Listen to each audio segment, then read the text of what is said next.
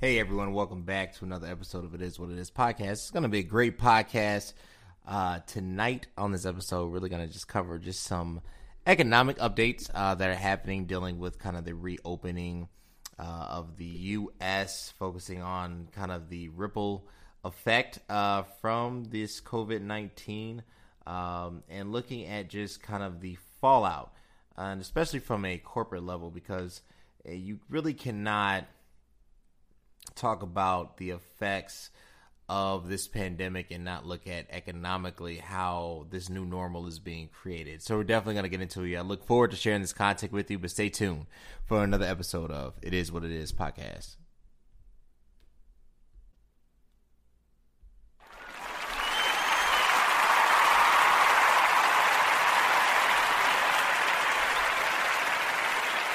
All right, I want to cover the really business segment. Uh, look at strategically kind of what's going on. Uh, Claire Atkinson writes that um, basically addressing this new normal, uh, looking at organizational development, uh, working from home uh, may have its fans, but employees returning to the office are wondering how it will all work. It turns out that getting people back to the office is going to be a whole lot harder uh, than shipping them off home. she quotes uh, New Yorker saying I'm not particularly interested in sitting at my desk for eight hours and wearing a mask. I think it might go crazy. Um, I, I, I think the article is really hitting on because so much time has basically passed.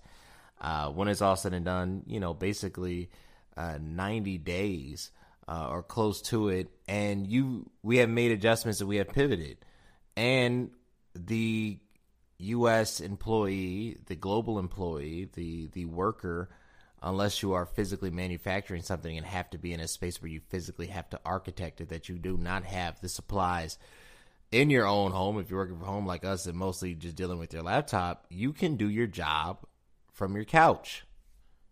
Let's just be honest. You don't need to be at the the work office uh, five days a week, Monday through Friday you know, maybe once a week for team morale, for, you know, large team meetings for company initiatives, maybe once a quarter for just, you know, this, uh, just kind of just like gathering, but a constant everyday commute for something that you can accomplish by just simply waking up, it doesn't even add up. You think about all the money, all the time, all the effort you put into trying to get to your job. If you live in Chicago and you don't live within 10 minutes, you think about catching public transportation. Forget coronavirus. Just look at the traffic patterns and then add on top of that a health scare like coronavirus. You think about paying for parking. You think about paying for lunch or making your lunch, bringing your lunch, having to travel with plastic spoons and forks in your knapsack, in your book bag, your purse, and whatever. You think about all the preparation it takes to get to a location to basically be monitored uh, and micromanage when the reality is you can be just as productive, accomplish the same goals, same initiatives, and be more focused from your living room. What do you prefer? I think organizations are going to basically have to come to a point and realize that time out for the petty stuff. We do not need a bunch of managers who don't know how to lead. We need real leaders who understand that leadership is more than understanding metrics, understanding KPIs, that effort is not always within the numbers, that is accurate and is grateful and is helpful and insightful, as analytical as the numbers may be, it does not paint the totality of the picture, at least from an organizational structure, that numbers can be manipulated, that uh, numbers are not truly indicative, that success does have preferential treatment, that things are not as linear as we suppose. And I think when we address those realities, the work the workplace, the organizational culture will become better. So I think what this pandemic basically has done is it's helped us see and and it basically shined a light on the truth of the matter. And the truth of the matter is going forward, we need strategy. We need real consistent aiming and less pettiness. And the pandemic has provided a space where we can truly test and see what's going to work, what has worked, what hasn't worked, and what will work.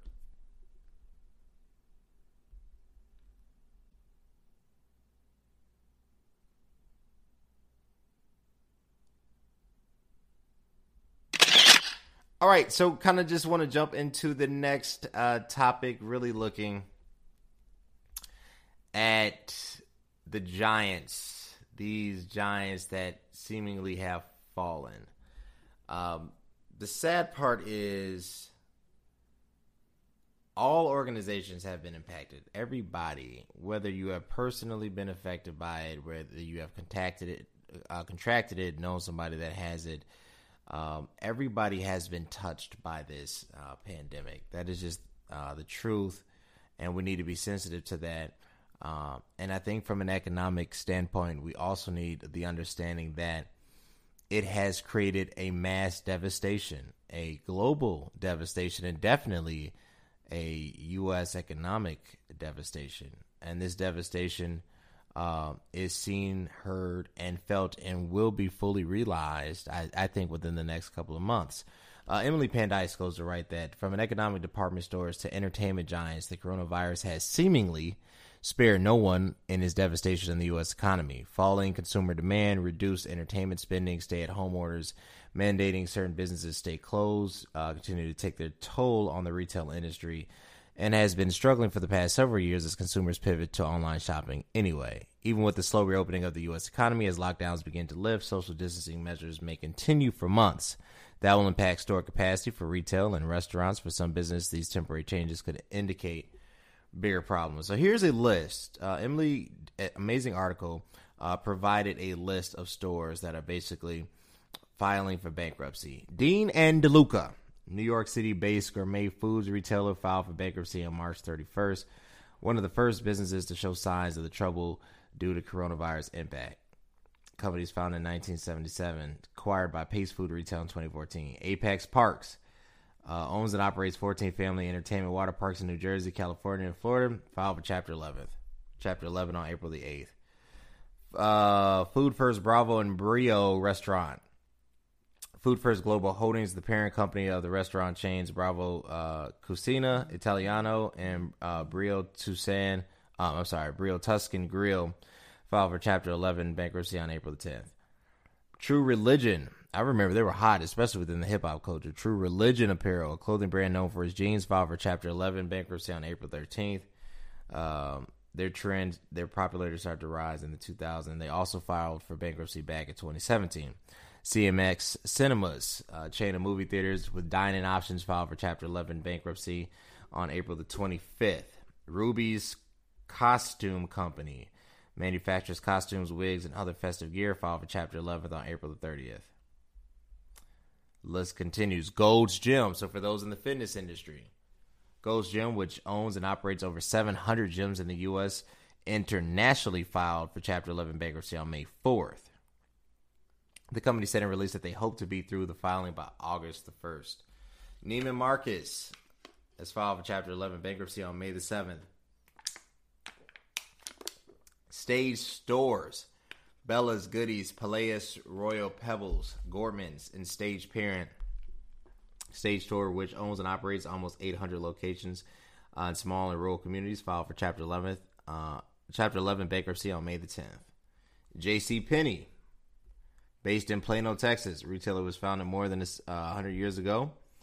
Uh, it's one of the country's first department stores. It has been on a downturn, uh, and the online realtor has filed for Chapter 11th on May the 15th. Pier 1 Imports, home good retailer. Pier 1 Imports has filed for Chapter 11th in February and announced it on May the 19th. Hertz, those rental car companies. OJ Simpson, Hertz, known for his rental services, I believe. Yeah, OJ was uh, he was a sponsored uh, athlete by them, I believe, back in the seventies. Hertz uh, has filed for Chapter 11 bankruptcy on May the twenty second. Now, Hertz also owns the brands including Dollar and Thrifty, and they underwent a CEO change in the last week.